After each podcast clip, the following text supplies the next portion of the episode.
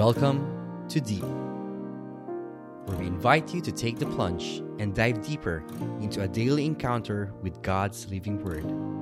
Journey with a collection of personal reflections of other souls as we all draw nearer and deeper to God's heart. Hello, everyone. Welcome to another episode of Deep Warless Wednesday. The Gospel for today is from the book of Luke, chapter 7, verses 18 to 23. The disciples of John gave him all this news.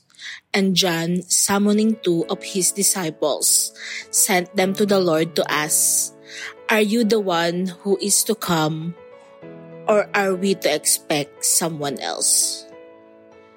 When the men reached Jesus, they said, John the Baptist has sent us to you to ask, Are you the one who is to come, or are we to expect someone else?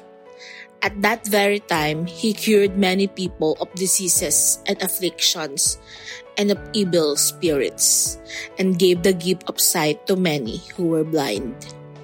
Then he gave the messenger their answer Go back and tell John what you have seen and heard the blind see again, the lame walk.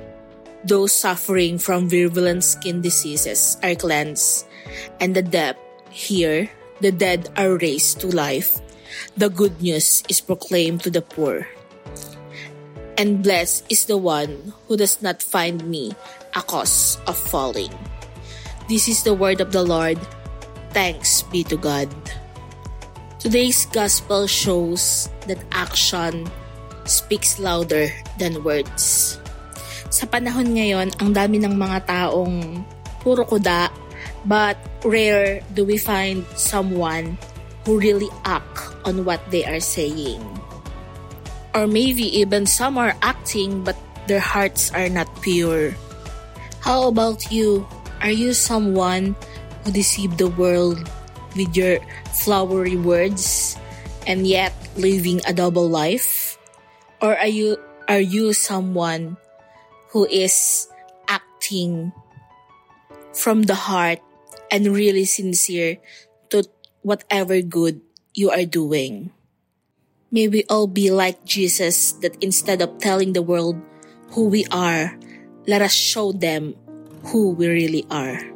Because at the end of the day, our life here on earth must reflect the love of God.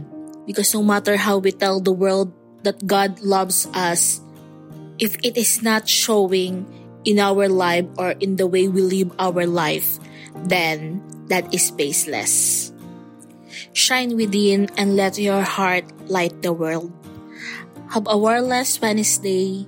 May God bless your heart always.